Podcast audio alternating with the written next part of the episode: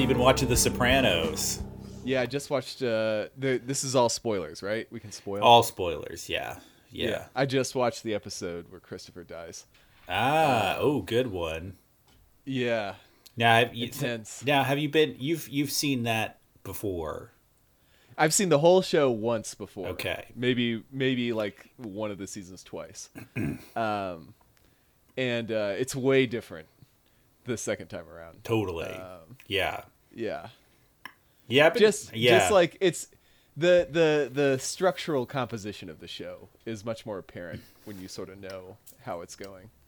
Well, when you get to the point Um, where you can watch them acting, you see like kind of the artistry behind it and the amount that they're like. There's so many good actors, like Yeah. and performers, kind of uh, really uh, like a good NBA, like the best NBA teams, just like really performing at like above their normal level here. yeah, Um, powered by just one of the best of all time. absolutely. Yeah. Um, I just found out his son is going to be the star of the prequel movie that's coming out like n- in the spring or something. Yes, I don't know. He's playing. Yeah, I don't know. He's. I'm not sure that he's the star of it, Okay. but he is in it. presumably as Tony. Yes. because they look just alike. Yes, totally. Um, yeah. Um, yeah, that's So incredible. so what? So you've been watching it second time through. I I've probably watched it through maybe four times, but Uh-huh. have been recently kind of skipping around, uh, Yeah. watching some favorites, some favorite arcs. Um, listening Yeah. to the absolutely delightful Talking Sopranos podcast with Michael Imperioli and um, uh, Steve. Um, Buscemi. no, Steven Schirripa, uh, Bobby. Um, Yes. and uh, which is great because Michael Imperioli is like not even that happy to be doing the podcast, but is extremely into it. And they talk about it on like several levels because you realize they're like they love the show as actors. They like love the show as like as like the family, like a very close knit family Uh huh. and then they also are all like kind of like now friends with people in the mob too Oh, really? yes and like the guy for instance the guy who Yeah. who is the like the fbi boss Yeah. like not you know not oh yeah, I know who you're talking about. not The- agent the- the- harris but the boss the older guy yeah, yeah, yeah. The guy who's like, like, yelling. owns Yeah. a famous restaurant in like uh in like in Manhattan that like you can't go to unless you're like friends with him. Like people just have Oh, really? like tables. Like, you can't get a reservation. Like you just have to like have a table that you go to every Monday. Like and he's like this very connected guy. And Oh he's really? like playing so that guy F- is in. That guy is connected. That's hilarious. I mean, yeah, I mean, he has this restaurant. You know, what I mean, like he's like, and his like, Yeah. it's like called Rao's. You can get like the sauce in like the fucking grocery store too. Like, wait, he owns the restaurant associated with the high quality grocery store pasta Yes, sauce. yes. That's amazing. It's really yes. So that's like these layers you get into, and they're like all friends with him on these different levels, and he's in the Wow. show. That's great because that guy both seems pretty Italian in the show, and uh, is actually like he delivers a good performance as this sort of like angry, clueless middle manager guy. and like a little pervy and weird. yeah, Yeah, he's Yeah. good. Um, that's just what you get the Talking Sopranos podcast. That's why I've been back man. into the show. Oh man, it's so good. I mean, just like you know, so I watched Mad Men just before this, Mm-hmm. which obviously related show, like a lot of the same creators, so some actors shared, including Yes. I totally did not realize that Dr. Faye was uh, uh, uh, Chris's uh, wife, but um, uh, anyway, Yes, Um, that one took me a while. yeah, it took me it took me a, a a- just a couple scenes this time around, just because I just watched Yeah. uh, Mad Men not long ago. But I was like, what is that face? But anyway, um, and uh, you know, I loved Mad Men. Watching that Mm-hmm. is great. It's a really good show, and um, just like in terms of the things I really care about, like characterization and psychological depth and so forth, like it's it's not close. It's not even remotely close to me. No. uh, between the two shows. No, Um, no. just the level i there's no tv i've seen and i you know for a while i was even saying i thought breaking bad was the greatest tv show ever which i still would say it's got the greatest the most well constructed plot of any uh, Yes, as TV entertainment, show ever. yes. yeah but like just the level of um uh of of of character really of Yeah. humanity is crazy on this show The Sopran- it's it really is the best TV show, and these shows that and it, it supposedly started this golden era of television, but these other shows are not at its at its not even close level at all. They Yeah. they don't like because I guess the thing is the Sopranos just steers away from like these easy entertaining choices constantly to like continue Oh. A more entertaining or more uh, enriching psycho dr- yeah drama Yeah. Yeah. No, I agree. Um uh yeah, you know, I mean the show like goes out of its way to be like um to try to get you to uh I don't know, I guess this is an obvious point that many made. It goes out of its way to try to to make you realize how bad of a person Tony is. It's a lot easier the second time around. be like, Yes. oh my god. Partially cuz I'm almost 40 and it's just like the the fantasy aspect of being in the mafia is a lot less appealing once you're a grown up. Um yes. even if you don't like active as a 20 year old it's not like you're like oh i want to be in the mafia but it's like it's cool you know? The Um, the occasional whereas now i watch it and i'm like this job fucking sucks. Like this is a terrible job. And the It's the- like- the occasional telegraphing of like the the sociopathic killing, like just Yeah. cold blooded killing is, uh, it's it's it's a dead giveaway the second time around. yeah yeah totally and it's you would want to be like you know sometimes you feel like it's laid on a little thick but it's like he ha- they had to do that to get people to even acknowledge it instead of just fantasizing about it you know um but no um like just thinking about about tony's job like so he's got i mean he's somewhere between very wealthy and just you know flashy upper middle class lifestyle Yeah, um it's implied in the, one of the episodes i just watched that his cash flow is pretty shitty actually but um yeah, anyway uh, so maybe for him you could make a case for it but everybody underneath him like like you can get almost any office job that gives you the, a similar lifestyle and not be threatened with murder if you fuck up at work like it's just in material terms not a good deal in any way um yes, it's it's kind of funny yes, like like Christopher in the early seasons could easily be driving a Range Rover without having to like murder people. yeah he lives in like a shitty apartment he could be like successful at starbucks and do that you know yes. Yes, yes. But you get some you get some cool stuff for free, Paul. It's all about the perks It's- of the swag. Well, it's all about the social cachet. Yes, Yeah. exactly. You get to feel like a big shot because people have to kiss your ass, which actually does matter to people. But that too, that in itself is sick. yeah. So you know, I think Um, I think the yeah. one of the the the points that I the point I was going to make to you that that prompted me to say let's talk about the Sopranos again was that I th- I took me a long time to figure out what I think the best episode is, but I think it's Yeah. I think it's the last episode of season two, Funhouse, where they kill big pussy. I think that episode is like That one's very good. television. The the the Is, sequence does that one have the dream sequence where he realizes it's pussy, or is yes, that before that? Yes, that's Okay. all in that episode where he Okay. gets sick. He's having the dreams about it, Oh yeah, yeah. And- the sickness is awesome. and yes. and the whole sequence from like find like going to his house to like pick him up to going out to the boat is just Yeah. perfect television. It's really good. Um, I'll have to decide. I don't know. I'm so I, I as you may recall, uh, only watched the last half season very late for no particular reason, like in Right. the last few years.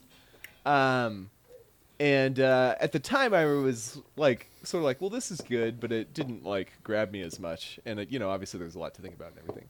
Watching it when you actually know what's going on and haven't forgotten everything in the eight years since you watched the previous uh, episodes, um, I really appreciate the the sheer grimness of this final season. Yes. Like, it's fucking bleak. It's it's the Um, only show that like does that where it like takes what it's earned and it doesn't just like build to a climax, but it just sort of Yeah. grinds through this like dark end Yes. period. which is a perfect logical extension of everything that's happened before. Yes. and a good match for reality. Um, I do have to say is yeah. the second time through, I feel like the Vito in New Hampshire stuff is better. Oh, I liked it the first time. Actually. Yeah. Um, I found it actually kind of touching the first time. Um, the second time, that was actually a little tempered by uh, having more memory of what a piece of shit Vito is, uh, apart from his persecution. That's another one where Uh, like he's on the way back or and he just like runs into that guy and just shoots him. And you're Yeah, like, oh, just a these guys horrible all person." fucking suck.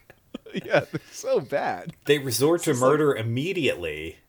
yeah, and yeah, that was was funny. I was thinking about that like afterwards. Like he he wasn't even on the run from the law. He could have put his driver's license out there. Like he was just laying Yeah. low from his buddies. right, yes. um, but uh, yeah, no. Um, uh, they're all terrible people. That's the other thing is like you know uh, Chris. Uh, a lot of bad things happen to that guy. A lot to feel bad about. Just a terrible person. Just really awful.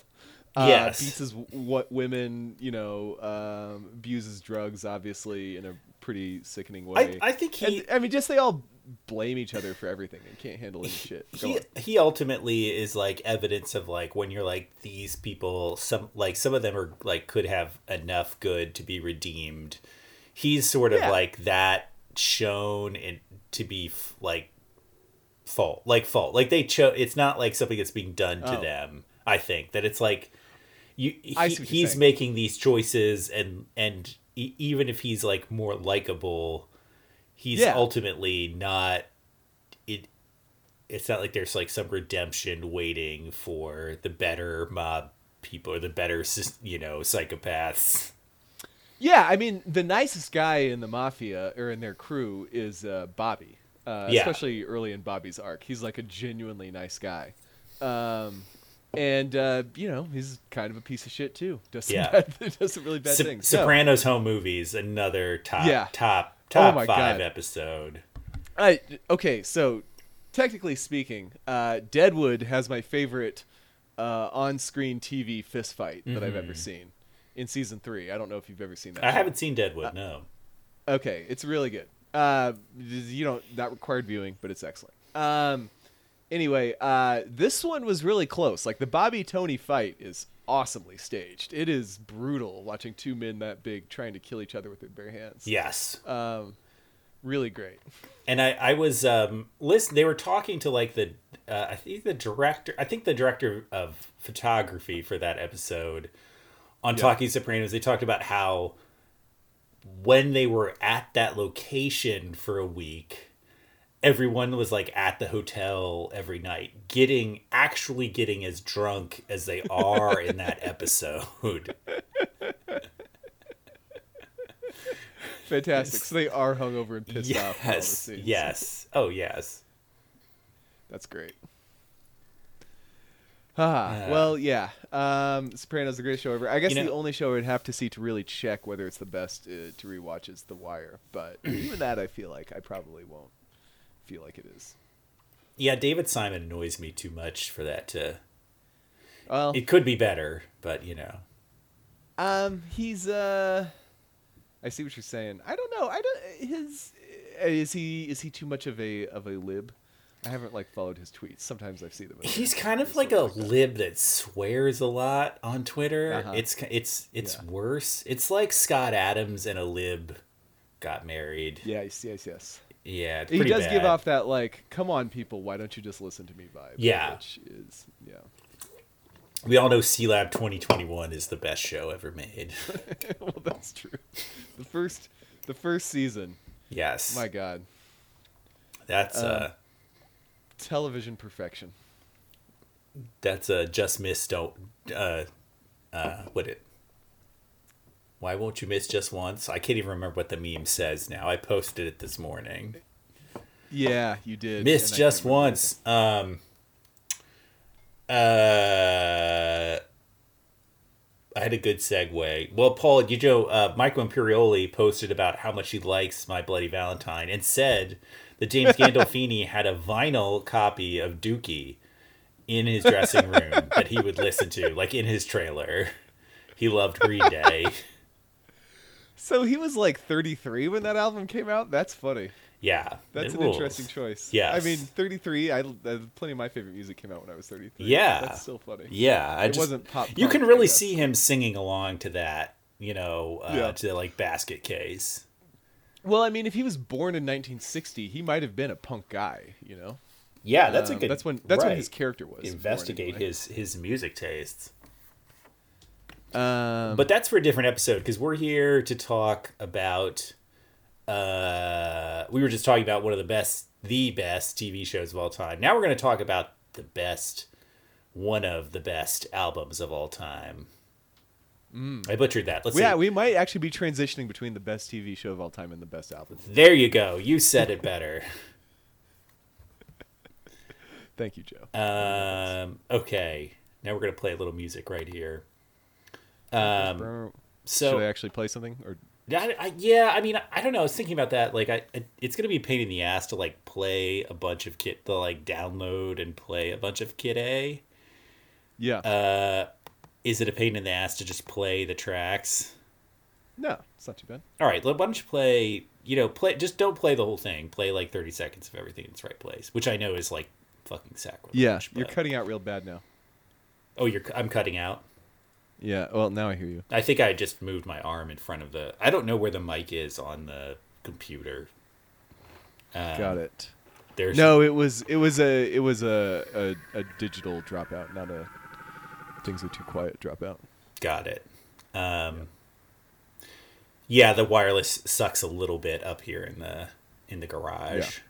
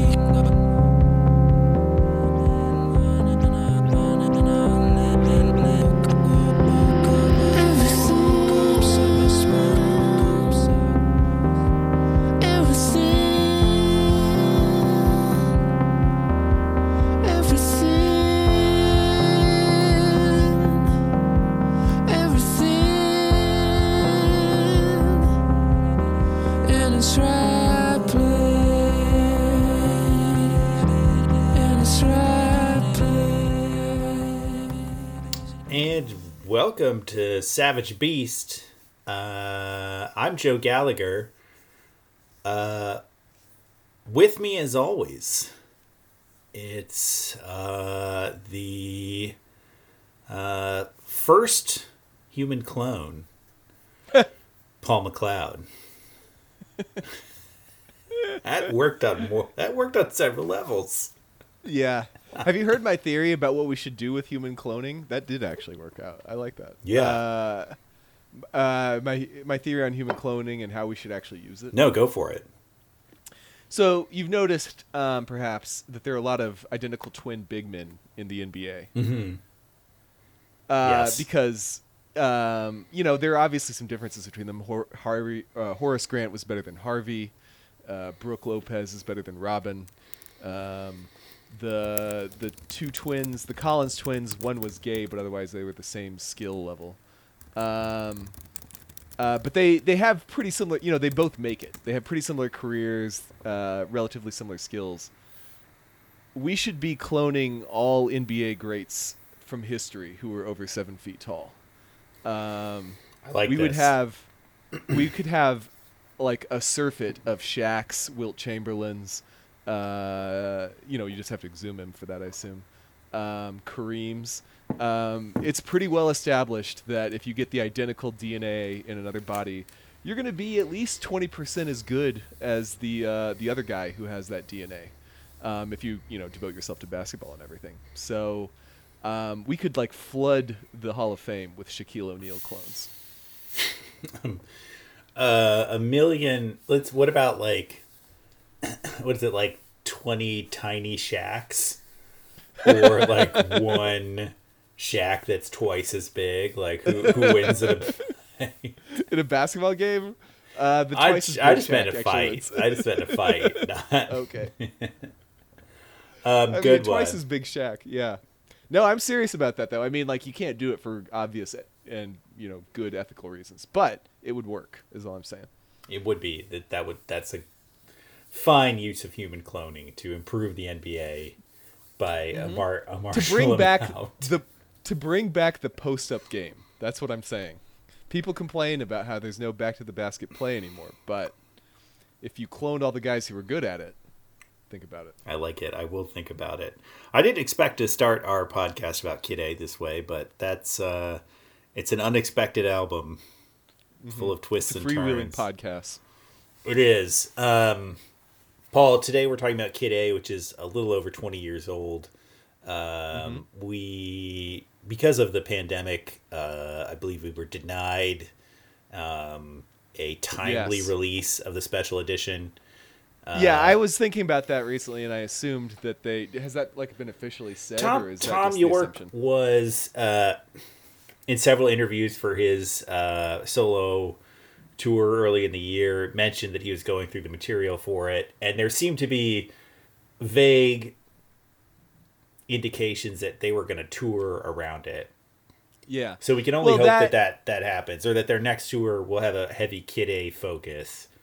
That would be awesome. And yeah, I I don't blame them for not releasing a you know fifty to hundred dollar vinyl edition during the middle of a pandemic. Yes. That seems like the kind of thing that Radiohead would find off brand for themselves. Yes. So um, next year they'll hopefully put it out, uh, which is fine because uh, obviously all of Amnesiac was recorded at the same time as Kid A. Um, so s- so we'll line up nicely. Um, This this so this is going to allow my idea that I think I said on this podcast that they should just release a recut double album or you know triple vinyl or whatever it ends up being of the two albums together.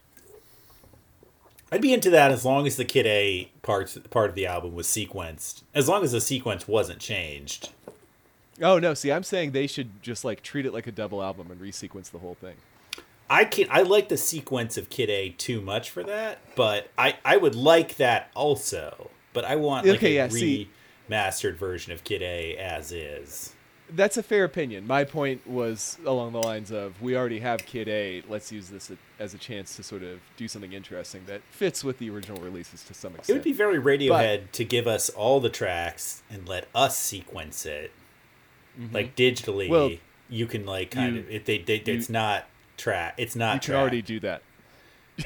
Well, yes, you can already do that, just not on vinyl. I want their permission to do it. Ah. See,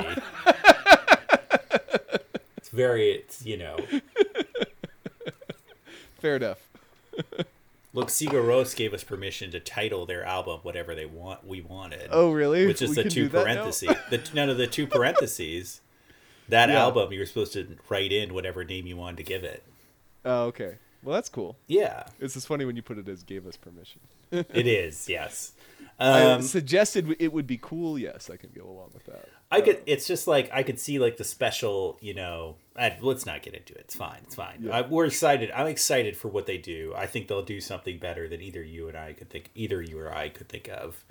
I Um, mean, it's interesting too because there are no B sides for Kid A at all. So, um, That's true. Well, yeah, I think the kid. Yeah, the B sides only came out for for Amnesiac. That's right. yeah, Good point. they released no singles. Um, Um, so Paul, this this album um, uh, is I think we're going to go through track by track.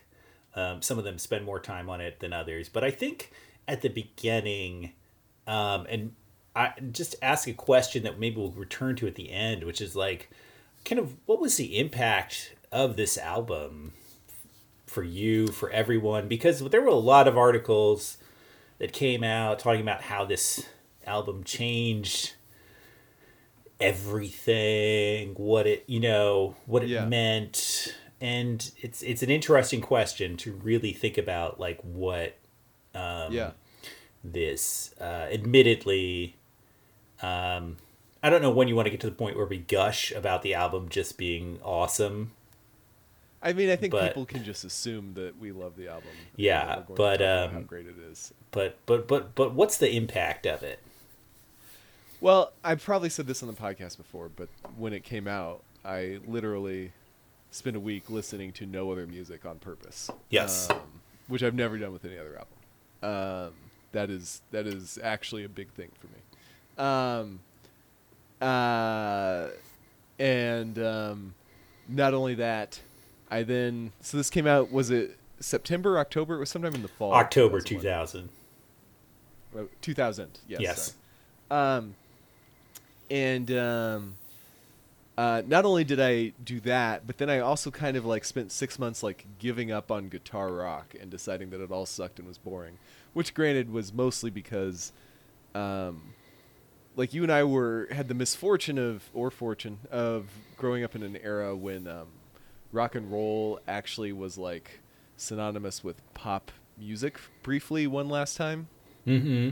like actually good rock and roll was Yes. uh, in the 90s and so i thought that was like a thing that was possible um, and then uh, it became you know hoobastank and Puddle of Mudd and um, slipknot Yeah. and shit um, and uh, uh, so as a result you know i thought all that stuff um, sucked balls and then Kid A came along and was awesome and was a rejection, uh, or at least pitched as a rejection of uh, guitar rock. And so I decided that just like I too was over guitar rock. Um, and uh, like spent all the spring of 2001 listening to Aphex Twin and downloading every last Aphex Twin track that could be found on Napster and whatever else service I was using at that time. Um, and I assembled a pretty uh, pretty complete collection actually of Aphex Twin MP3s at the time. Um, I can't believe you used to have to do that. But anyway, um, so yeah, it was a huge impact on me. It wasn't until I then listened to Modest Mouse at your behest late that next spring that I w- decided that guitars actually could do good things again. Um, so uh, it was a big deal for me, and I have to confess, total basicness in that regard. Well, it, it's it's important to, I think, remember the context that it MTV was still a force to be reckoned with back then. There was still this mainstream music press and media machine that sort of despite itself pushed this album. And uh, it, it's not just that the album appeared and encouraged people to uh, abandon guitar rock, but that was like part of this marketing aura around Yes. it. Um, I Yeah. I think I remember for a later Radiohead album, maybe "Hail to the Thief." You know, Pitchfork mentioned how they like Radiohead starts up the marketing juggernaut, and there always is this like this component to their albums and, and maybe even maybe more starting with this one or with OK Computer that it's like it's this this sea change is happening and you know that is sort of kind of the impact was that you know this this one band was suddenly uh, directing the flow of Yes. of rock music and certainly the the art art of rock um, in Yeah. a particular direction. Well, I mean, at the time, and maybe to this day, like what, what, what other rock bands are have been, and I mean that you know specifically as rock, not any other form of pop, uh, are have been considered like artistically important by the mainstream press, other than Radiohead in recent times. Yeah, not not Um, I mean beyond like Pink Floyd.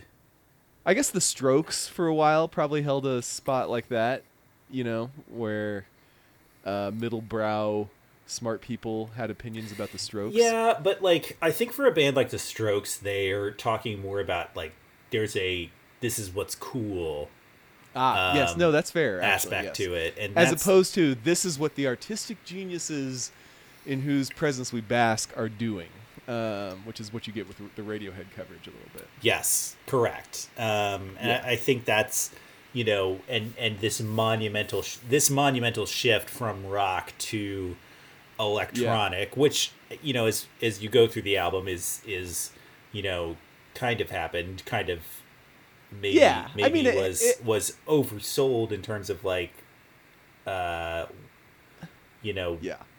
ev- it not every single track is Idioteque. Yeah, and not and the whole concept is less probably original than it was billed as as well. Um, Yeah.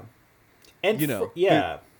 There's plenty of super experimental music well before them. I mean, like we Yes. did an episode on that like Hot Hot Heat album from the late '70s, which is at least as weird as this, and yet in the quote unquote rock uh, tradition.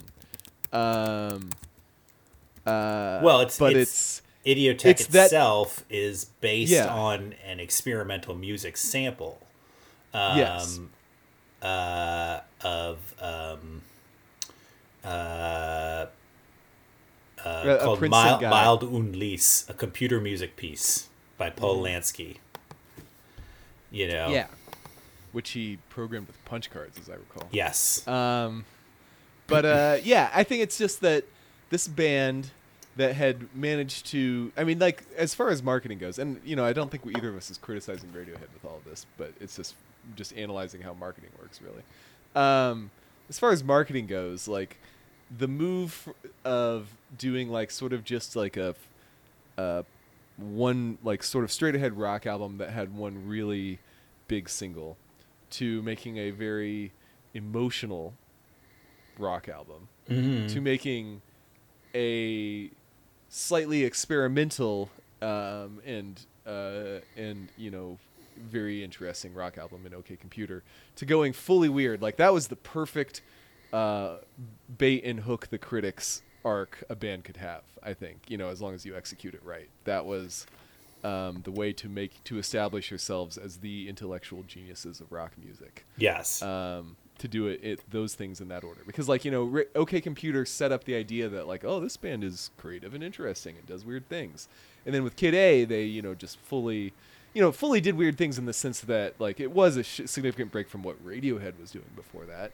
um, even if, if there was still some rock elements, but um, uh, it it made it seem like they were reinventing all of music when they were really more reinventing Radiohead, and it just happens that they're so good at being radio at making music that when they do something like that, it feels like they're reinventing all of music. You know what I'm saying? Yes, yes, they are. Um, yeah, that's interesting. Well, it's it was important that they were uh, bold and Yes. uh, determined to do this, um, and open to people coming along with them, and kind of you know they they they put these blurbs out on blurbs it's not blips on MTV. You know, they were playing these little 15 second interstitials, which I was like watching on my shitty TV in my freshman college dorm room. Um, and doing things like playing the entire album on MTV2 the night before it came out, which I didn't listen to because I didn't want to listen to it. I heard 10 seconds of everything in its right place on my friend's computer that he'd pirated. And I was like, that was enough for me. That was maybe like a week before. And I was like, I just had those those little notes in my head. Yep. He kind of insisted on it. My friend Brian Madole. I get why he did it. Um, it's not cool though. I can manage to keep myself pure. we you know I it's it's it's all part of the experience and then you know I I remember that day in October skipping my like Japanese study group to like sit there and listen to it alone in the dorm room you know and it's that's uh uh uh it's definitely along with Neutral Milk Hotels and the Aeroplane Over the Sea the, the only album that I liked every song immediately the first time I listened to it and just was into the entire album. Um, which isn't maybe not that important a distinction, but just it, it's it it was uh, transformative start to finish. Um, listening to it and and just to have that build up to that, um, and have it fulfill that promise is you know that's where we we when we you say we're not criticizing them for the marketing it's because they everything they said they were going to do they do they did in the album That's fair. Yeah. It is that no, good. It was. It was as good as you could have hoped for, which is rare. Um, that you can let yourself fall that into something and it it turns out not to burn you, for sure. and to get back to this song and the next song is that for everything in its right place and the next song kid a mm-hmm. is that from reading about it these song these two songs were the start of radiohead as we know them now which you know i love the band. I love all five members. They're I- you know as as a fanboy probably the only band that i'm like mildly fanboyish about to this mm-hmm. point that i like the members but like That you have their posters on your walls. that's true each of them individually Touch yourself. but these two out these two i think it was colin that said it it was Thom and Jonny and radiohead six man the producer nigel just went off and made these song these two songs like Yeah. by themselves and that is like how the radiohead of this album beyond all the good all the songs have sort of like kind of been structured off of that. But, you know, it's always been about this collaboration between this amazing rock songwriter, Thom, and like this amazing instrumental innovator and composer, Jonny. But like, this album is where they were like, we are gonna, we are gonna make these songs. And that's like the, the core of, yeah. of the album. Well, perhaps it's my uh, my hopeful um, egalitarian streak, but you know, I would, I imagine it being less as a, a less of a distinction that like, um, you know, it's about Jonny and uh, Thom and Nigel now, and more that it's just like we're not like creating songs to be played by a five piece band. We're just making music, and everybody can contribute what they can contribute or not. Yes. Um, is how I think of that shift. Yes. And yeah, and I think that's it. And I think, you know, you hear that like there was a lot of, you know, it sounds like there were nights where they were just like Thom and Jonny had like made these mixes, done these things, and like Colin is just like playing songs on like of like old jazz records, be like, no, it should sound more like this, but like not playing on it. And like there there it's yes, you're right. So it's like this album is more of this like collaboration between five good musicians mm-hmm. versus like recording five of Yeah, them. it'll be like, okay, here's the drum part for this song, and Yeah. here's the bass part for the song, and Yeah. here's the acoustic guitar part for the song. Yeah, it's Yeah. just more like, what does this song need? As as Ed said back then, that I remember, I think there's only live guitar on five of the ten songs. it? that uh, make that sounds about right. Yeah. Yeah. Well, Um, maybe we should talk about those. let's talk let's talk about more of this. Uh let's talk let's let's play a bit of Kid A the song. okay, cool.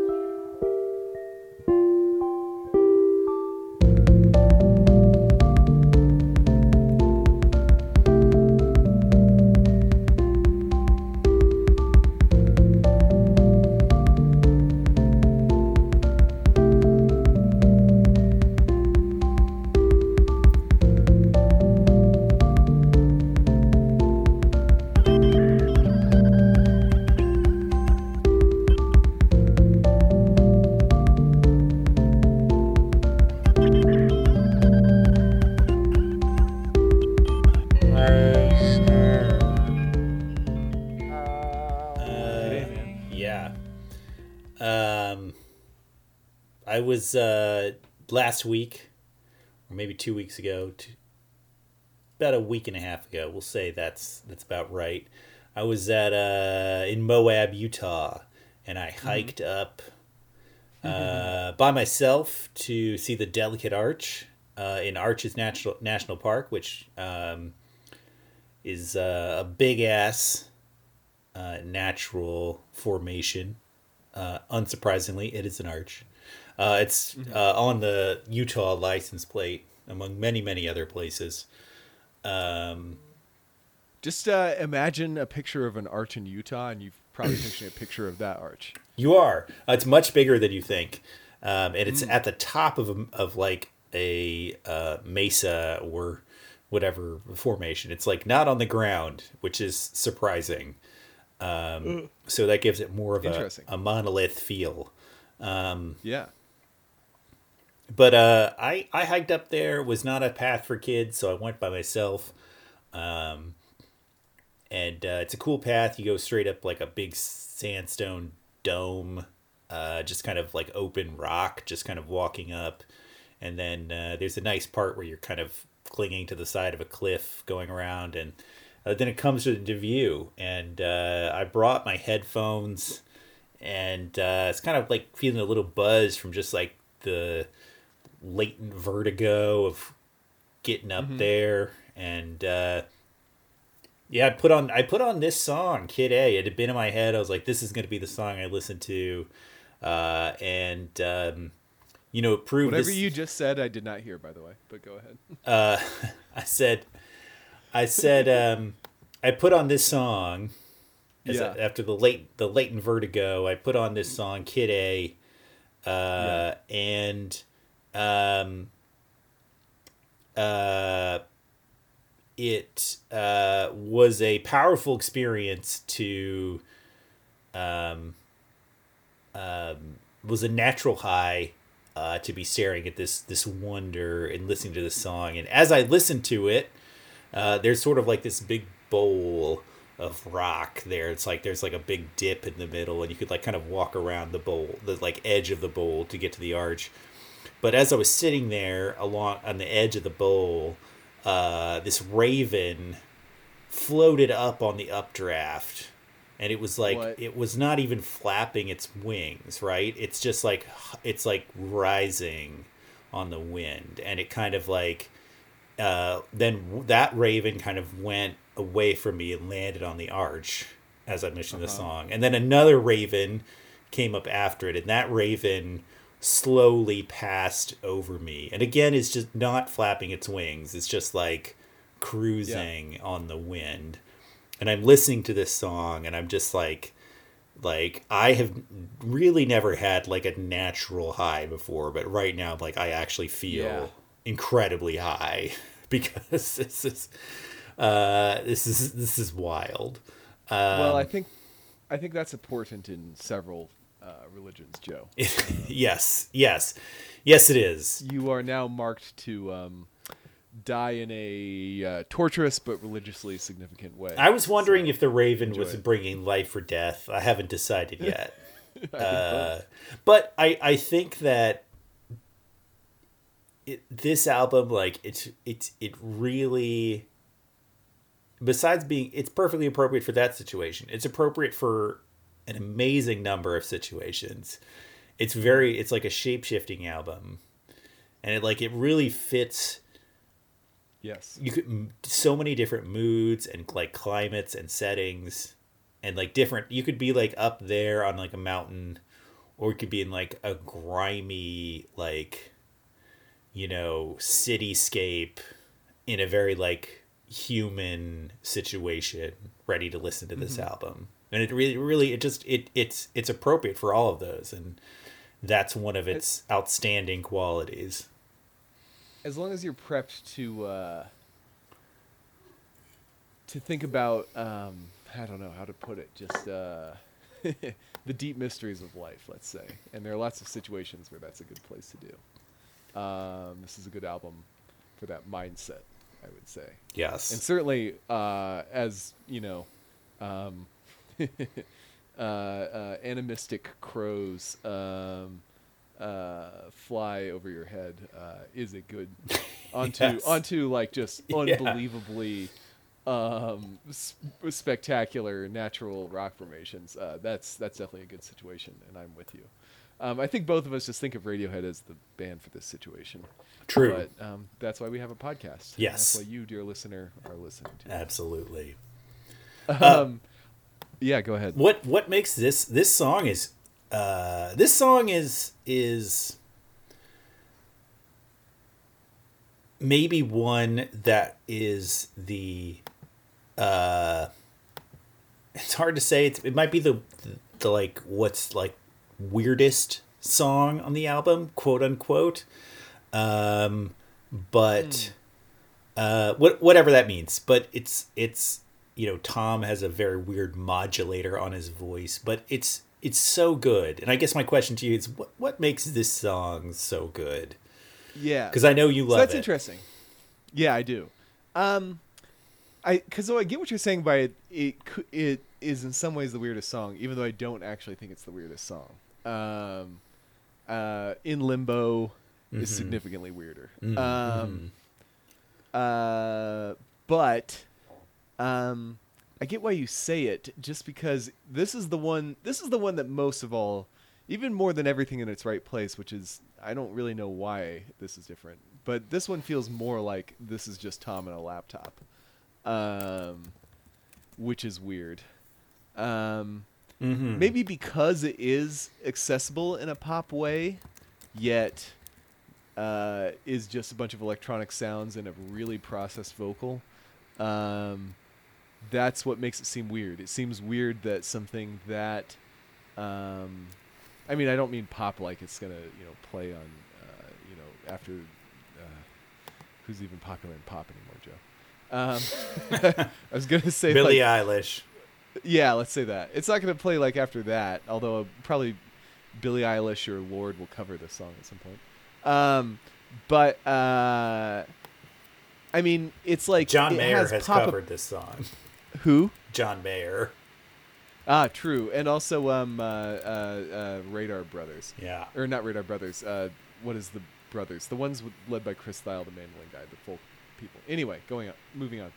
Um, it, it, it, it, for people like you and me who like to listen to this kind of stuff, weird art music, Mhm. um, this hits in a sort of pop song kind of way. Like it's catchy, and it's sort of bouncy. Um, whereas you know some others, um, and it's weird that it could be that way despite being constructed the way it is. Is I guess my theory of what makes it seem so weird and yet so good, also that it could do both. it's yeah it's it's um i think the the a theme that goes throughout this album as you um unpack it is that there is a bit of uh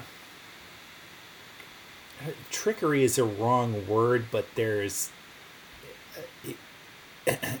every single song is like a would be good on like acoustic guitar. Mm-hmm. uh like singer songwriter style. Like they're all very good rock songs with the exception of Treefingers but you know uh, uh but you know that You spread it up five times. yeah, yes.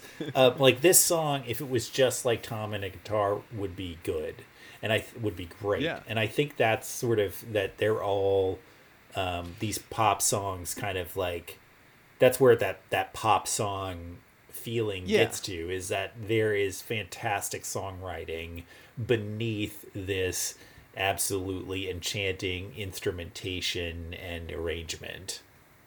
Yeah, it's pretty easy to imagine that sort of soft main synth riff being played on an acoustic guitar, actually, and it probably is how Thom demoed it. Um, yeah, uh, I guess that yeah, you know, uh, this there could be a solo acoustic version of the song that would be a great song. Is I guess Yeah. what's so interesting about it, Yeah, and it's even better. It's or I don't know if it's better, but it's amazing this way.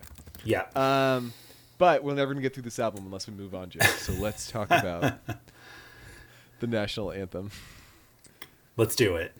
Uh, go for it.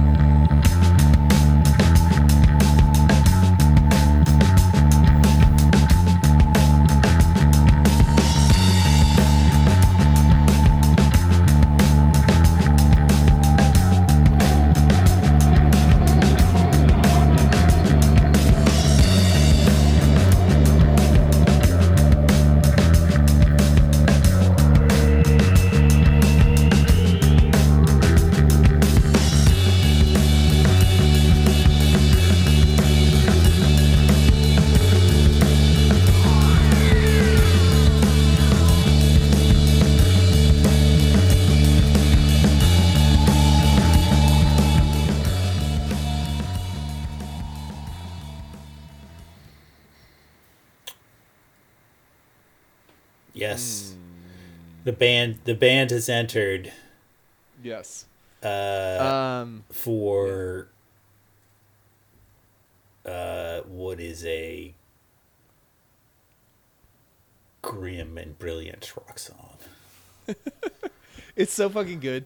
Um, somebody once tried to tell me that this was a ripoff of Morphine, and maybe it is, but it doesn't matter. It's It's, so fucking good. Yeah, dot it's it's it does it is a little gothic, but that yeah, no. Yeah.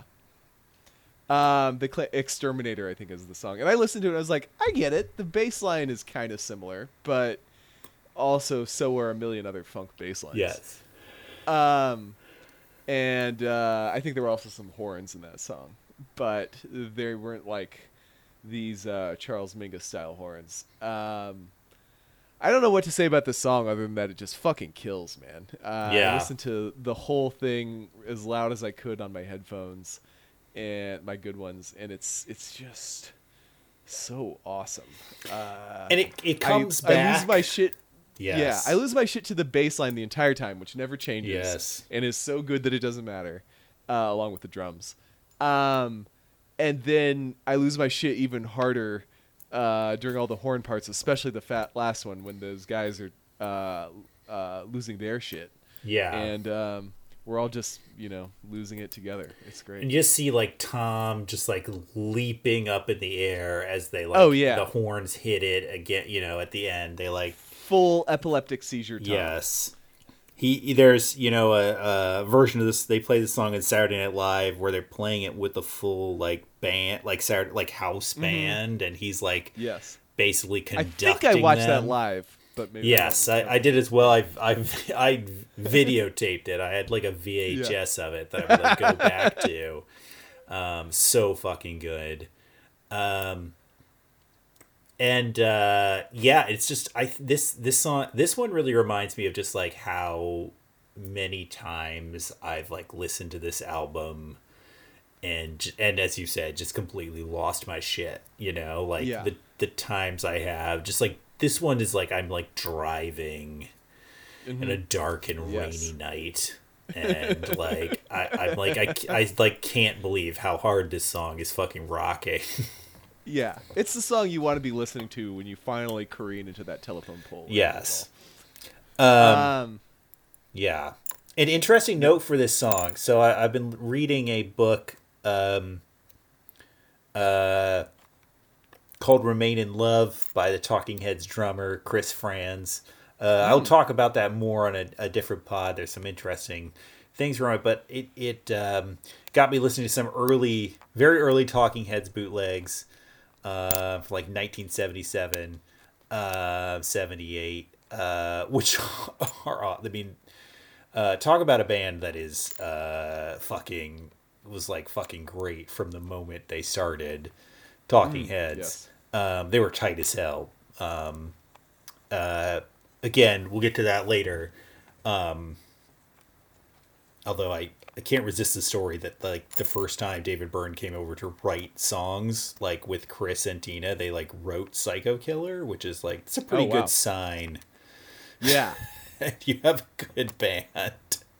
No shit. Um but I listened to this uh, bootleg of theirs that's on uh, it's on YouTube Talking Heads uh, live at Utrecht in May 1977 and I feel like I've seen some of this, but go they ahead. they play their their first single which is called Love uh, Love Goes to Building on Fire goes to rep- Okay. is represented by an arrow. It's on their great it's on like their greatest hits, but it's not on their first album. Um and in that song in this bootleg they about like a third of the way into the song they like hit the distortion and are actually rocking out which is for Oh, wow. talking heads uh you know amazing and it just like really connected to me to rate like radiohead you know obviously talking heads their they got their name Yeah. from a talking head song and just how that the the weirdness and the post punkness of Radiohead like connects to them. It just it all kind of came together and like maybe like what they were drawing from from the talking from talking heads from you know Sonic Youth from like that time and like Yeah, no, what, what they're like pulling in to their band. Um, yeah. No, you see it especially with like that sort of like intellectualized emotionalism. uh, Yeah. you would say that both that both bands share. Yes, and how that still like comes out in uh like un uh not unadorned, un um uninhibited rock. Mm-hmm. Um Yes. I just I saw that continuity there. That rules. yes. Um, this song completely kicks ass. It's arguably the most accessible song on the album. Um, Yes. I don't remember this sensation, but I probably felt as I got to this track some relief that like the rock band aspect was coming back. Yeah. The first time I listened to it. you know? yes, I'm sure that was I'm sure. I'm sure. Same. Yeah. Um, even though I'm sure I loved the other songs too. And in fact, you know, like I said, the the weirdness uh, pretty clearly blew my mind more than anything else uh, fairly soon. Yeah.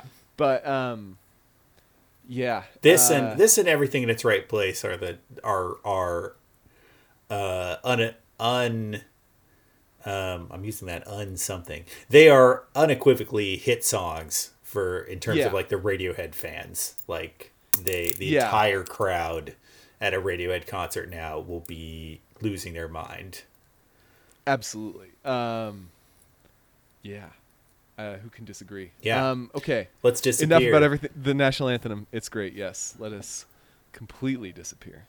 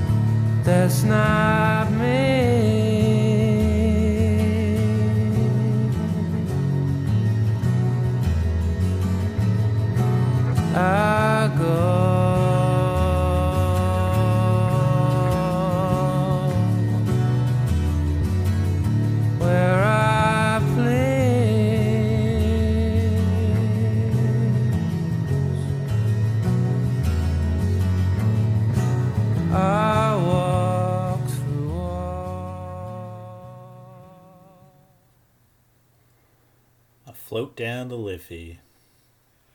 That was uh, the most difficult one to turn off yet. Mm. Um, just for the spot it was in. Mm-hmm. Um, This uh, it had been a while, but when I re-listened to this for the episode, Joe, um, this was the song that really got stuck in my head Mm. in the same parts that used to get stuck in my head.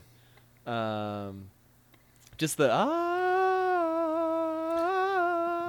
parts at the end, Yes. um, or in the bridge. Uh, oh my god, just crazy. Yeah. Um, this kind of the those are the I call those the Michael Stipe parts. That's fair. um, and speaking of another formative '80s band on Radiohead, um, Well, he said uh, he's the one who said this phrase to Thom Yorke. oh, did he? Okay, Yes. There you go. I probably knew that at some point. Um, no, uh, I lo- the the tension in this um, song between um, both uh, between sort of that weird orchestration and the traditional acoustic ballad thing is uh, it's really cool to just sort of trace throughout its course because like even through that part we were listening just there there's like this constant background tense whine of strings going on that then becomes like the main you know two struggling forces of the song later on in a way that is uh, I don't know when that bridge when Thom is wailing and the strings are rising they really play well with the uh, the almost dissonance but then ultimate harmony uh, resolves so beautifully that um, it's uh, I don't know haunting is a word that's been overused for this band but bro I am haunted This is the this is their haunting song, no doubt oh about it. for sure Uh, yes, and I think this is the one. This is the song that I most remember, kind of being like, okay, this is still like Radiohead. yeah exactly uh, when we played, I played the album, um, and uh, uh,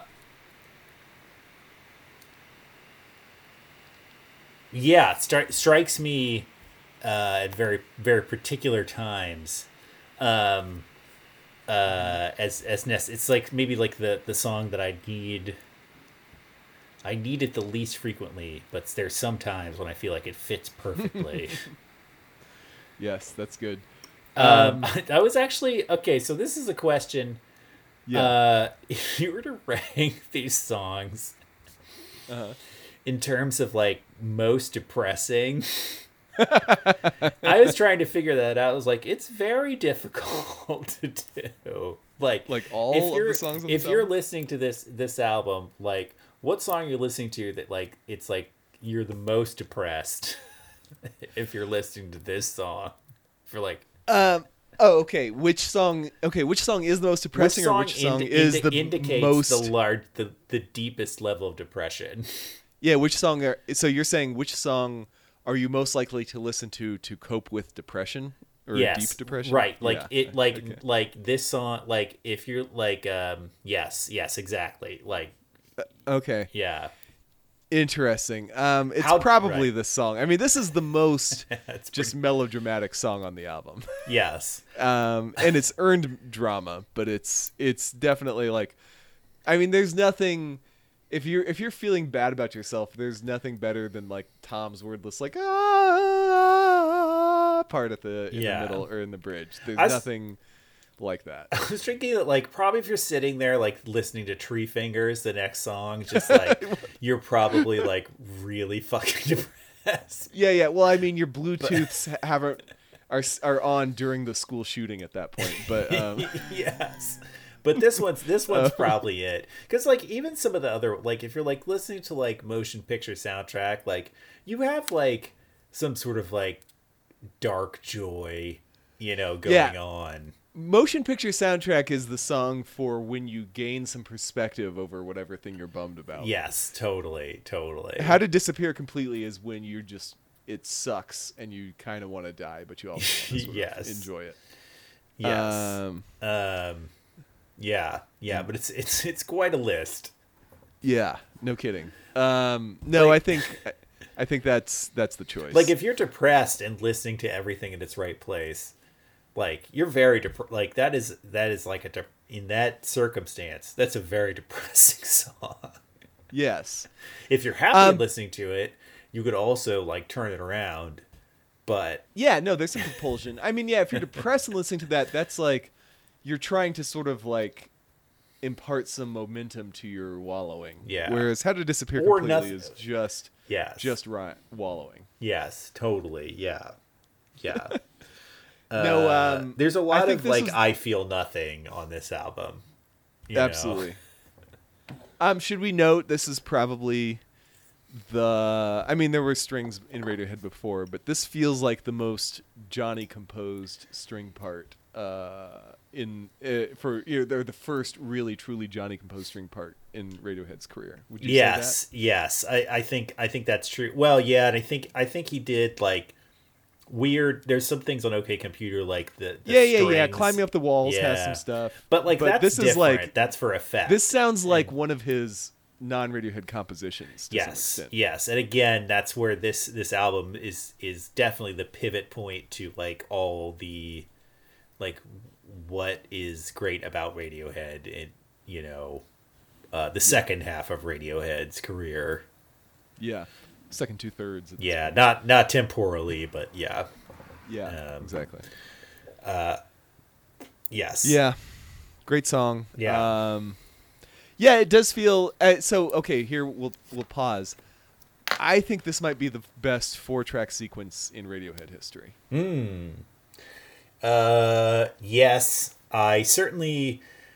Well, the one thing I'll agree with for sure is that I think coming up we listen to Treefingers, and I think that there are two distinct halves to this album, where For these sure. these four songs, um, and then the next five songs, uh, with Treefinger in between are very different, and that's something I maybe li- really Mm-hmm. realized just even in the like preparing to talk about it here is how much of a distinction there is there.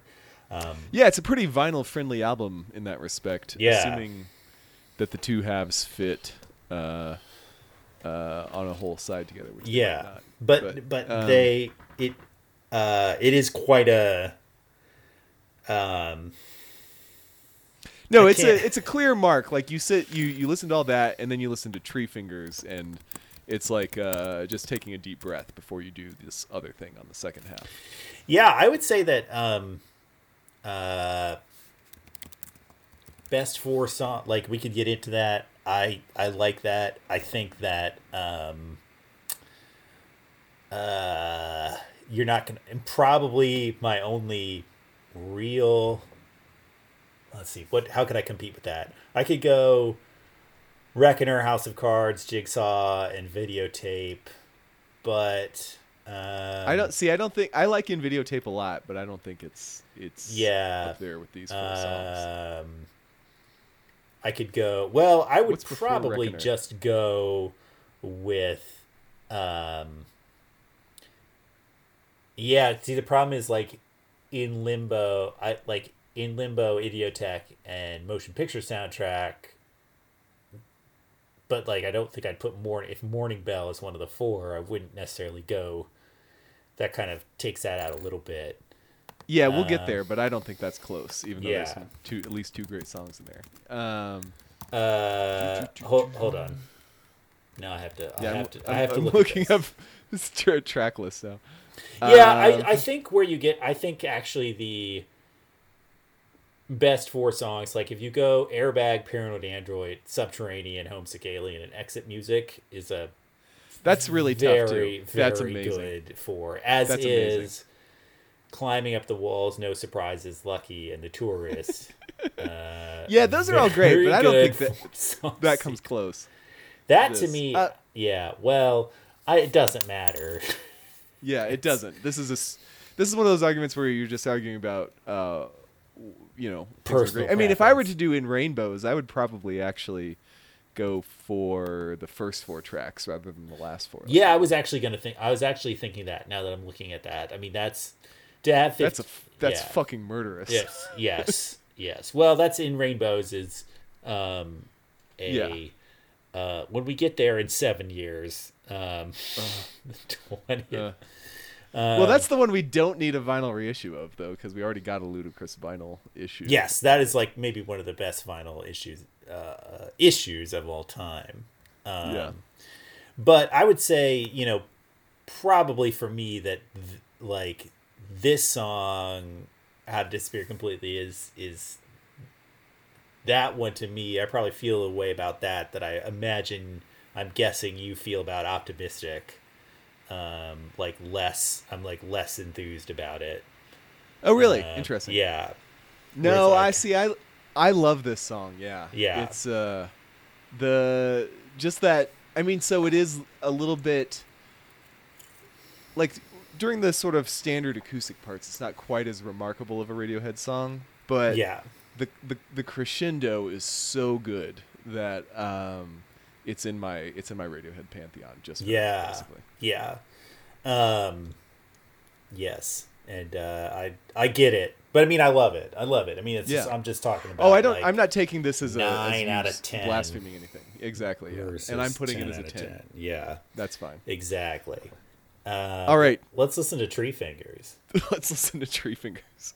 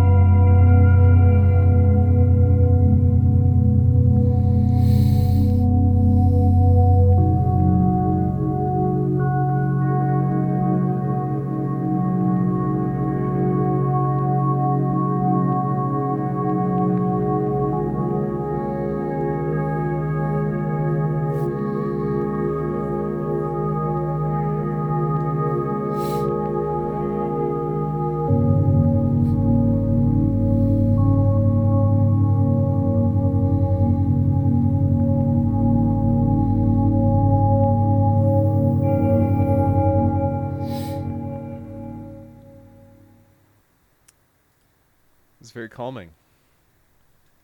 I feel calmed.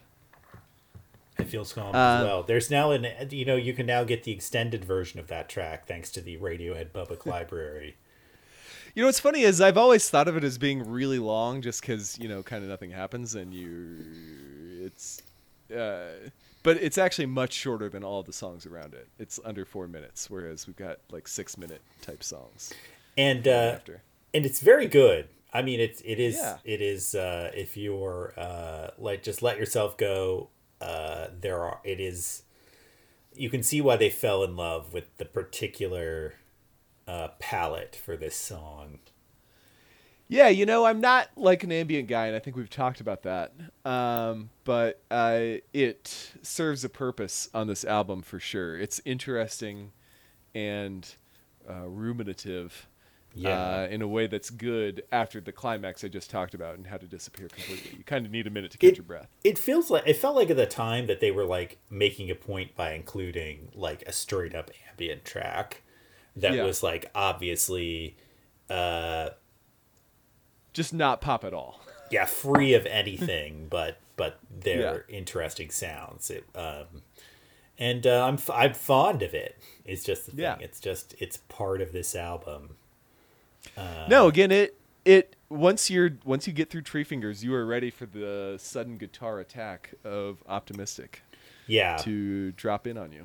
yeah like sitting some like acoustic rocker here or something like you know one of the B- amnesiac b-sides like it just wouldn't be the same you know like i think this is Yeah. like it's it's like total commitment to this album Yeah, you know, other pe- I remember, I forget which uh which after which album it was, but somebody referred to one of the later albums as having the mid-album palate cleanser um, in the classic Radiohead style, uh, of which this is the first example.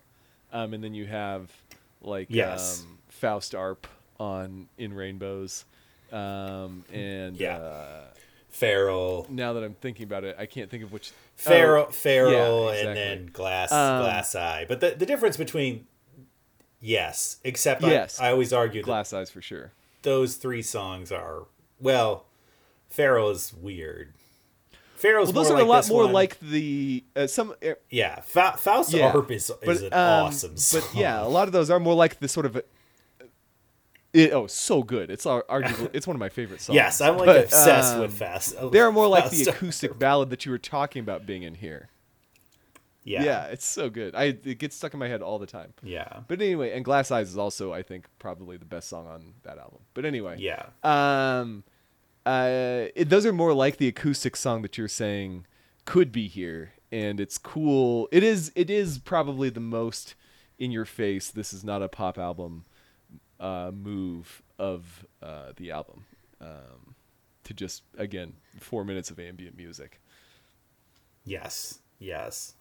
Um, I will avoid talking about Faust Arp and Glass Eyes. Apparently, we share a, a, a love for those songs. Not surprised, but um, Oh, so good. Yeah. Uh, Yeah. Let's uh, let's listen to Optimistic.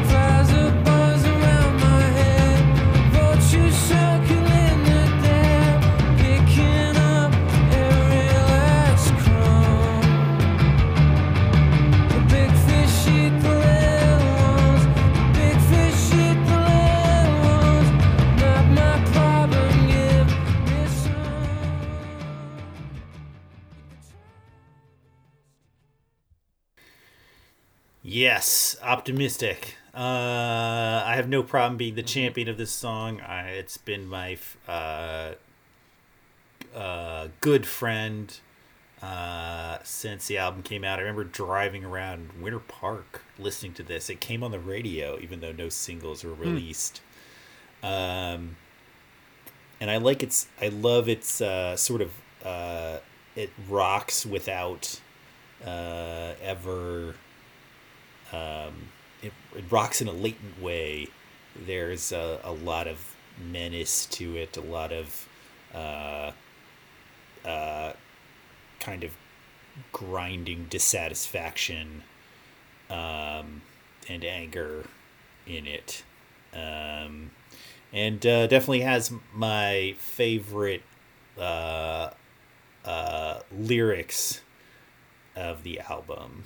Um, uh, even though I mean I don't know, this album is an interesting lyrical situation because it, it's very much Thom being sticking hard to his is a core group of images for each song, um, but uh, you know, uh, yeah, just you can try the best you can. The best you can is good enough, and uh, the uh, this little piggy uh, play in verse two. This one's optimistic. This one meant to market. Uh, this one just came out of the swamp. Is fun, and you get to um, uh, the ending image of dinosaurs roaming the earth. I don't know. I like that image. It's a good one. I can't really explain it. Uh, Um, yeah. Have I spoken against this song? Because you talk about being a champion. No, no. Uh, I just I think it's I think I'm a uh, I think you I, I, as I said I, I have no problem with being the ten of ten person on this song, where I think you may be the nine of ten. Yeah, yeah, yeah. That's more like that. Yes. Um, yes. Yeah, I love it. It's a great song. Um, Yeah. I will say the I think we've probably said this before, but the funk outro version at the end is so yes. good. It's so, So good. good. And then It might be it the actually best gets moment better. on the album. it really might. Um, the when I was listening to it my good headphones cranked way up, like that fucking pumps that Yes. uh, little thirty seconds or whatever you get of that, and um, I would pay ten dollars for a single of just that track. Yes. But anyway, That Um, yes, that the transition of that to the like to into in limbo Mm-hmm. is is fucking fantastic. It is pretty perfect, yeah.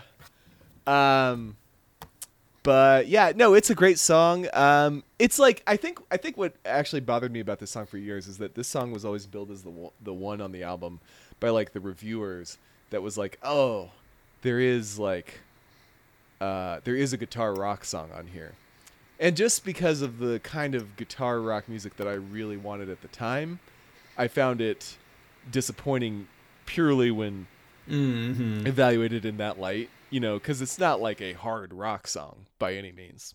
It's not like listening to um, Paranoid Android, you know. Um, you're not like throwing the horns up or anything. Um, but uh, so just because of that one, just because of that framing, and this is actually why I stopped reading re- pre reviews of albums before I bought them. That if they were, it was an album that I really, you know, already wanted to listen to and cared about Yes. um, because I was so annoyed at how my expectations were, you know, misled and set. Um, uh, but yeah, uh, just for that one reason, I probably held something against this song. But uh, as both my uh, mon- monomaniacal focus on that kind of music and um, that particular experience have faded, uh, no, this is a great song. It's really good. Yeah. Um, and uh, I know. That's yes. I, I think that's Yeah. probably about that's that's probably about it for this. the lyrics one. you highlighted are great. Uh, I will. I, I do want to acknowledge that, and um, more and more great the more leftward our politics shift. Yes. Um, oh man. So yeah. Speaking of that transition, let's go listen to "In Limbo." Yes.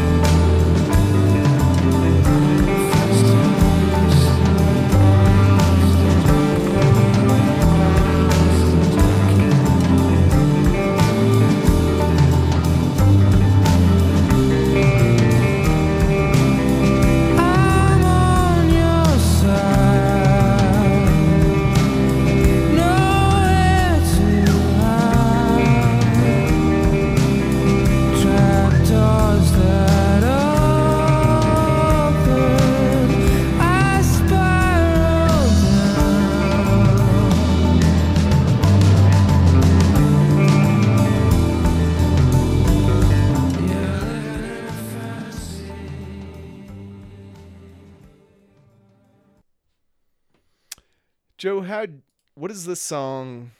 What does it make you feel? Man, I don't even know some in a way. like I, I wrote I was taking notes and I like I'm like I still kind of like what is this song? It's it's That's how I feel about it too. You're it's good. the, it's um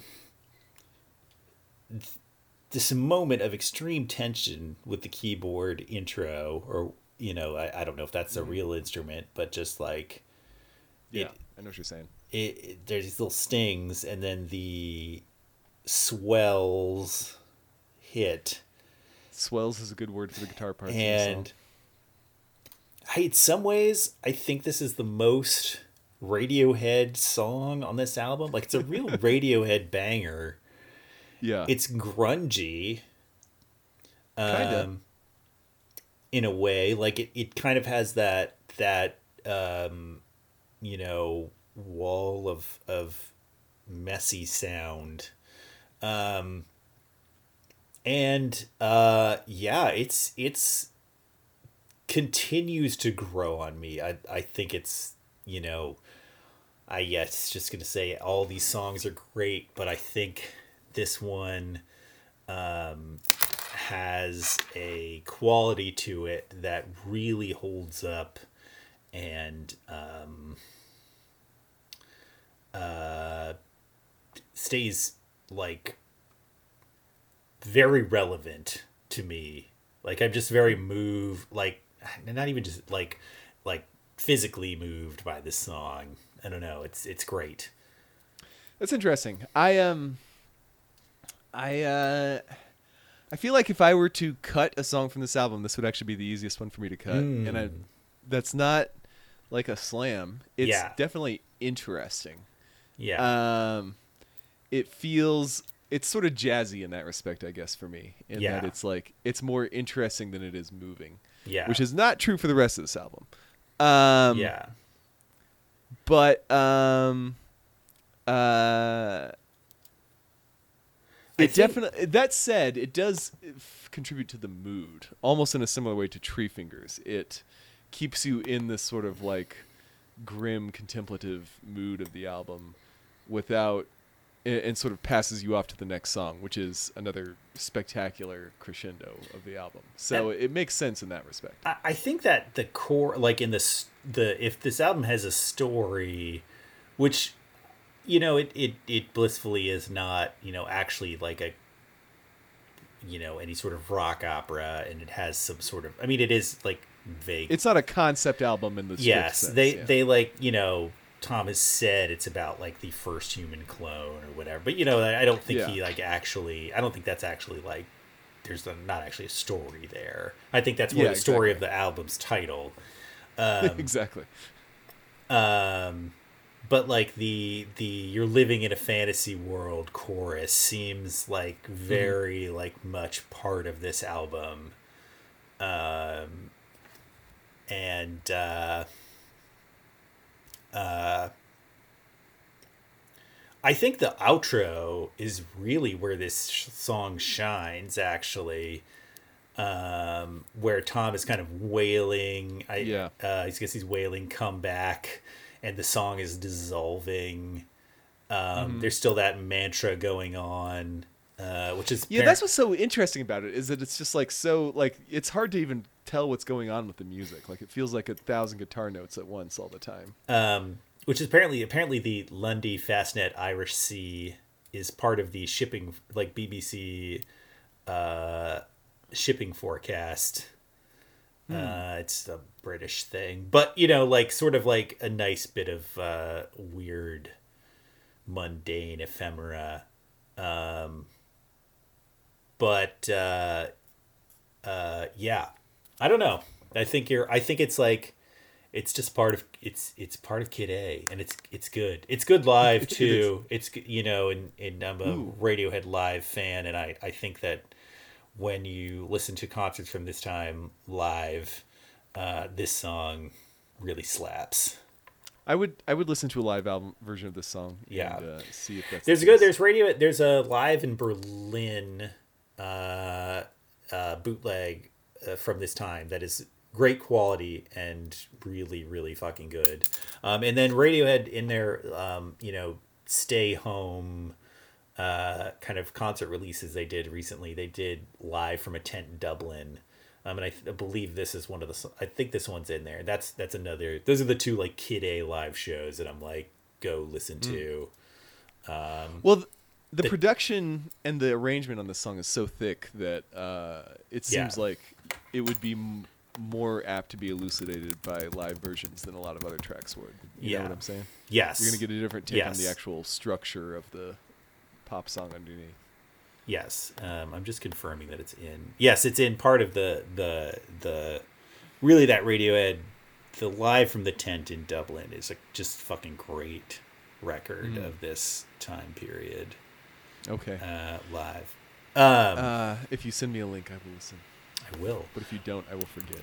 Yes. Uh. um, sending it now. Uh, and this song it dissolves into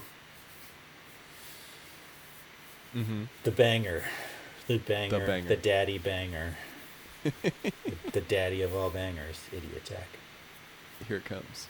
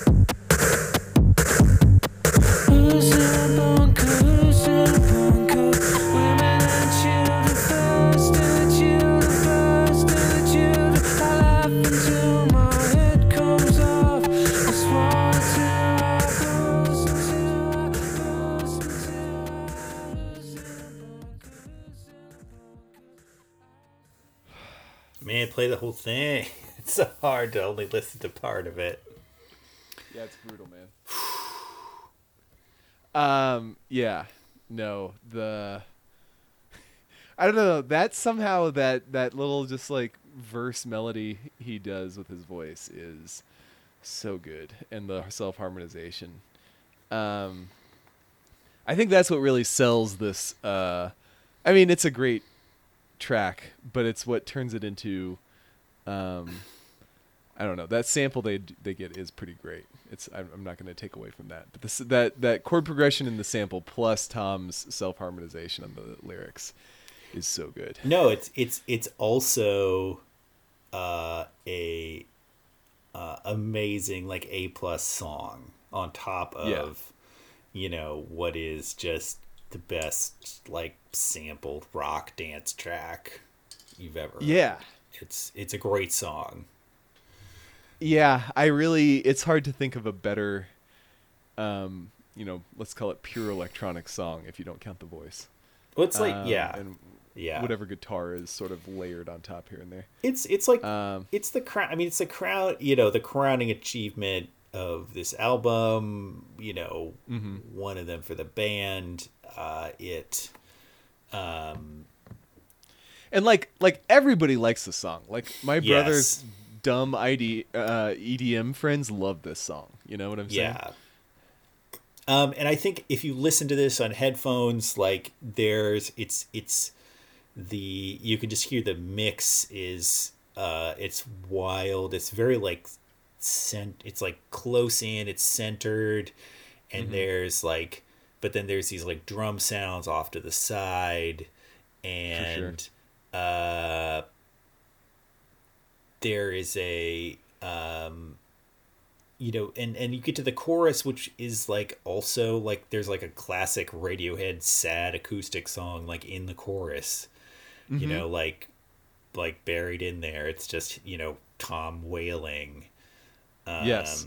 Just like almost nakedly because there's so it's you know for most of the song it's the beat and Thom singing and then sometimes that sample which is not overwhelming sonically. Um, yeah So, uh, you know, people at the time, I remember people talking about how Thom didn't even really want to sing anymore.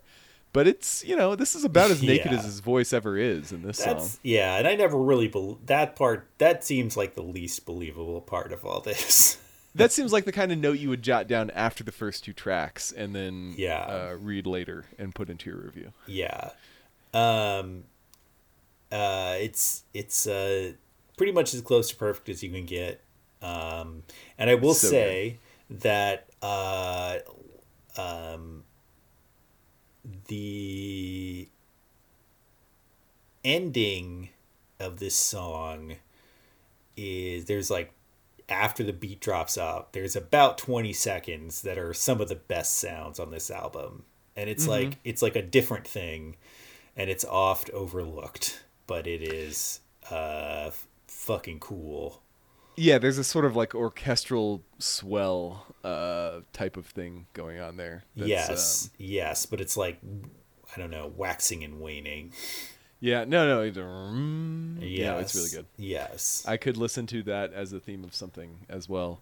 Um, I don't know. I, this is like the song is so good and was so important in my music history that I almost don't want to talk about it. But I guess I'll just say like more than anything else about this album, this was the track that made me be like, I guess, I guess electronic music is what I listen to now. yes Um, yeah it's it's it's definitely in terms of radiohead it's probably it's the most important song they ever released i mean i i think that this is what is you know uh it's the most emblematic song. perhaps, yes if we talk about the validation of their like them claiming total artistic freedom you know Yeah. and total um you know uh, uh, justifying their departure from uh, what is generally commercially successful. It's it's this song. They're like, we can do whatever we want, and it will still be, um, you know, groundbreaking and fucking great to listen to.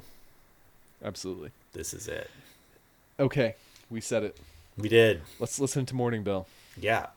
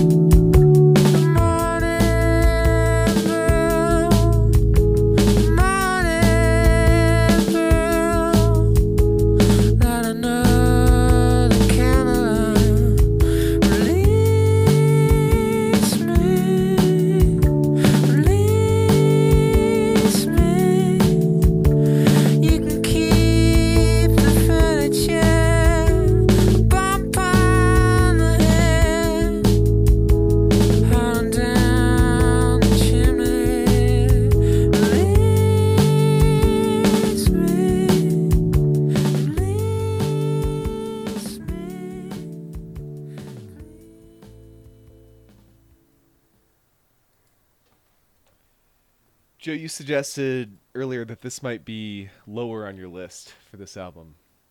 Do you have any thoughts in that regard? Uh, well, you know, low is relative. Um, Yes. I uh, um, can't really. Def- I mean, I can't like.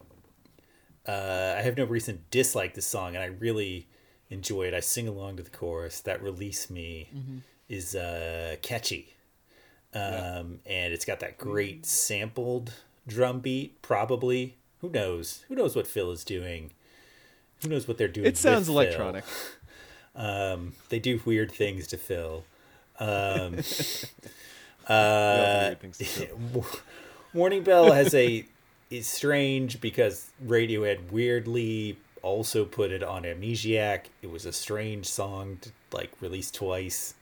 Yeah, and it got Uh, way weirder the second time. Yeah, it's it's I don't um the only thing I'd say is like maybe Thom was like getting divorced at that time, around then. I don't know. Um uh which you know, actually I don't think so. I think he got like divorced. I mean, who knows? Who knows? But like that Yeah. you know, maybe there was some some reasoning there. Uh but um uh it is a cool song. Uh yeah. yeah. See, I think you know. Uh, I think you and I have. Or, uh, I feel like in limbo about how you feel about like Morning Bell. I do think the Kid A Morning Bell is probably the least essential album track uh, in Radiohead's discography. Yes. But um, Yes. um, uh, I don't know. This one is just enough funk to it that um, I Mhm. dig it, and um, uh, you know, with that drum track and then the uh, bass and uh, Rhodes piano or whatever it is, synthy thing on top. Um, it's a good track. It. Um, I agree. It doesn't quite reach the heights of uh, some of the other ones, but um, it again keeps the vibe and the mood going, which is arguably even more important.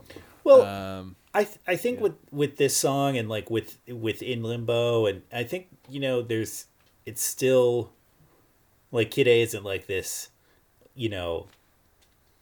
It's not like this glowing oracle of of truth. Maybe it is, maybe it is a little bit that, but it's also still like an album. It's still like a rock album. no, no, it's um, it's expecting too much to expect every song to be just like interstellar. You know what Yeah, and it's it's still of its you know I think it's still a little bit of its time. You know I think that's one thing when you read these reviews you're like it's you know you're always like it's so ahead of its time. It's so uh you know it prophesies what's to come. It still sounds fresh now, and you know it, it those things they're not false, but it's also like it occurred in like the year 2000 when you know Yeah. rock music was like going out of fashion and there were like a lot of forces napster and you know mp3s and there was a lot of like weird forces like creating the stage for people to um wholeheartedly embrace uh a weird album like this versus like you know write it up as like a strange aberration. Um and uh um it does like capture you know uh, i think it captures a little bit that time when um a particularly like beautiful time when like the internet uh was uh you know actually going to like free information and that there was like there was this possibility that we would like have um uh you know it, was, it would be like an ex- a, an expression of humanity that was like overall positive. Um i don't know. That's it's it kind of reminds me of that like a hopefulness to the the early internet um and of the like 2000 that is um you know obviously not what i feel when i log onto the internet right now Well, that might just be a getting old, but I agree that that wasn't more in the air, and that this album probably did benefit from that in that way. Um, no, you're right. Uh, saying you know this album changed everything um, is probably putting too much on it. I mean, people argued at me at the time, like other other children like me, um, that that was not so, and it's mostly you. I've come to realize since then that it's a stupid way to think about art Yes. at all. Is that uh, it? If it didn't shift the epoch, it can't be you know the truly greatest. Um, that's just a that's just not actually how art works. Um, it doesn't have to be a totally original statement of pure unprecedented genius. Um, first of all, that doesn't exist, and second of all, that's not actually what makes great art. But anyway, um, uh, I will say that the still sounds fresh part of what you were saying. Um, that part is rarer and is true of this album. That, Yes. Like it really, like if you were making an experimental rock album now, you couldn't make it sound any better than this album. Yeah. Um, you know? Well, yeah, and I think that's this album is as good as rock music can be. I mean, Yes. it's not the only album at that level, but it it is there. Yeah. It's it's I. It's hard to conceive of something better. Exactly. Um, unimprovable is a word I've seen used in this situation. and I like Yes. Um, yes. Okay. Morning Bell. Any final thoughts before we move on to motion picture soundtrack? No. Let's listen. Let's listen. All right.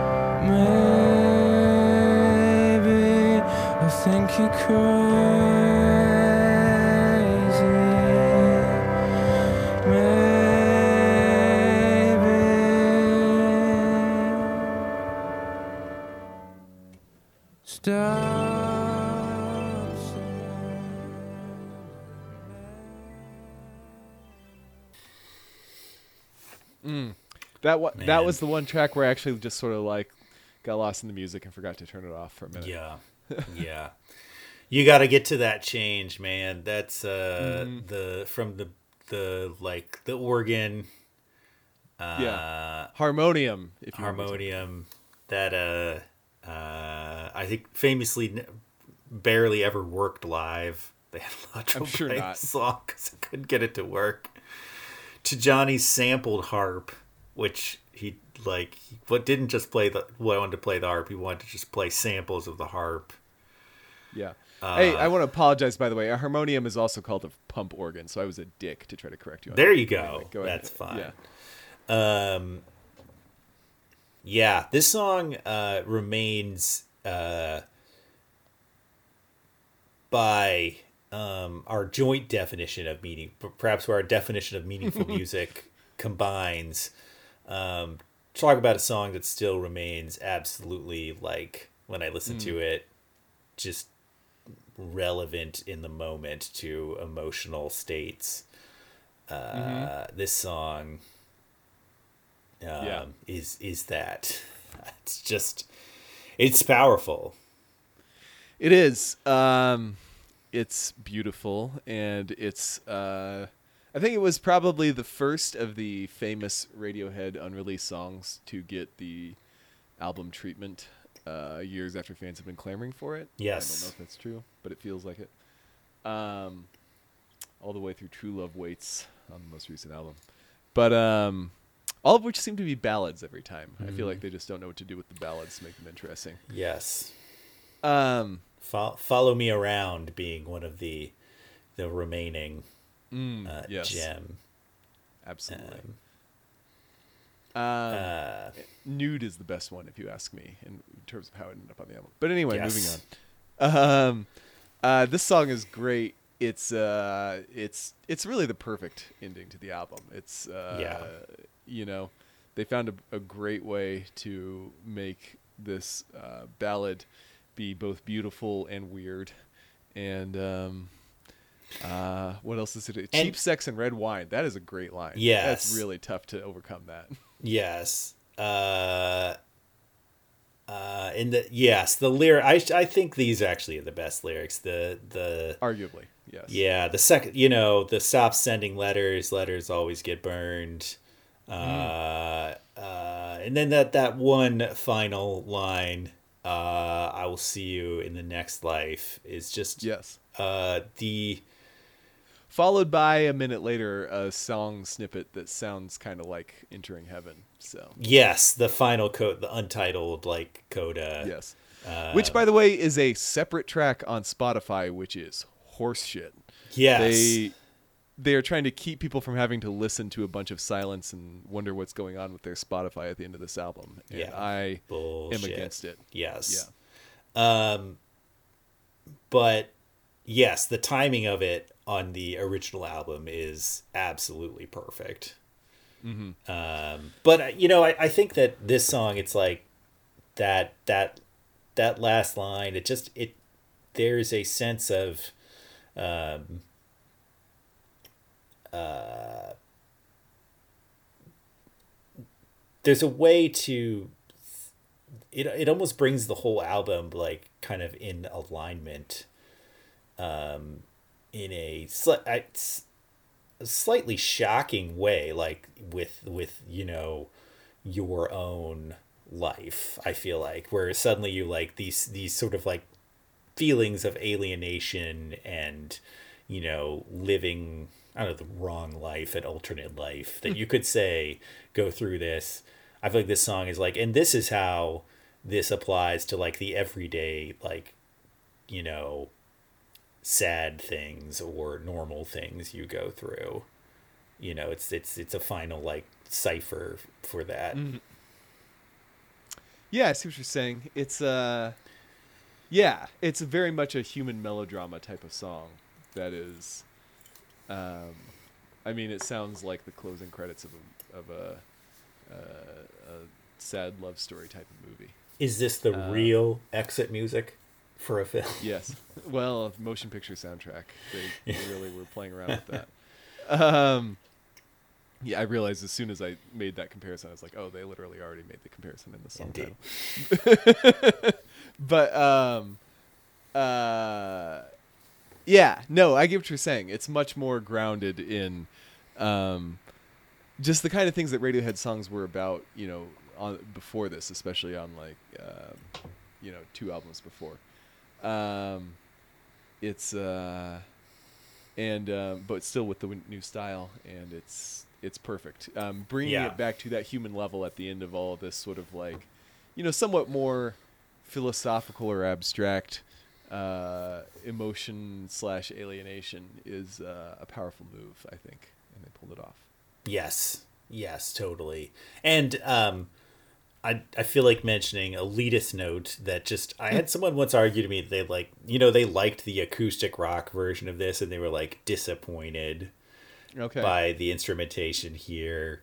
And I I, mean, was like, fair. that I don't know. That person is that opinion is entirely wrong. This the instrumentation here is like fucking Okay. genius for the song. Certainly in this case, I love it. But like with True Love Waits, like I kind of like the live version better. that That's a different song, and I we It- can accept it. But for this song, like the way that it like it does have that cinematic quality, Yeah. their their judgment was perfect to take it and like make it a collage against these other so- sounds. Absolutely. It's it's um, It's yeah. awesome. It's like you know they they don't they didn't miss with this album. They did not They did miss.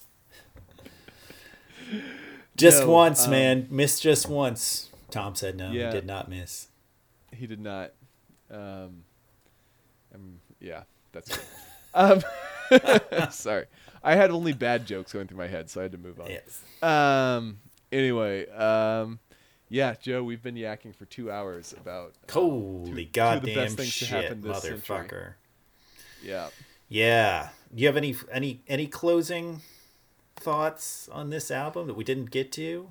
No, I just I'm so glad we had a chance to talk about Radiohead. Um, Me too. they're a great band, they are. and I can't wait to do it all again in three months when there's a vaccine and they release the special edition that they're sitting on right now. Yes, we will be we will be here. I have I'll more things to talk about. Um now I do if want they if they said, you know what, uh, we're not even telling you any details about it, but uh, it's going to retail for three hundred dollars, but you can get it now for two hundred dollars. I would just send them the two hundred dollars. Yes.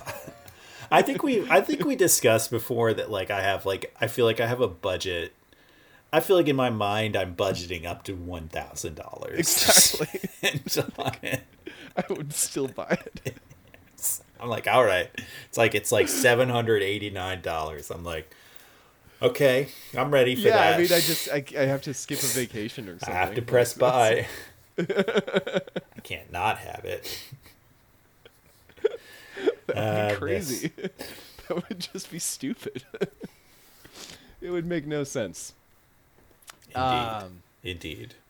All right, people, hit us on our socials, please. I need to go to bed. Yeah, I'm gonna tie this into the Smashing Pumpkins for about 15 minutes. We didn't say them for once. We didn't even mention them at all.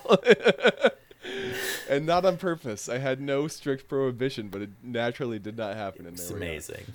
That's where we're now.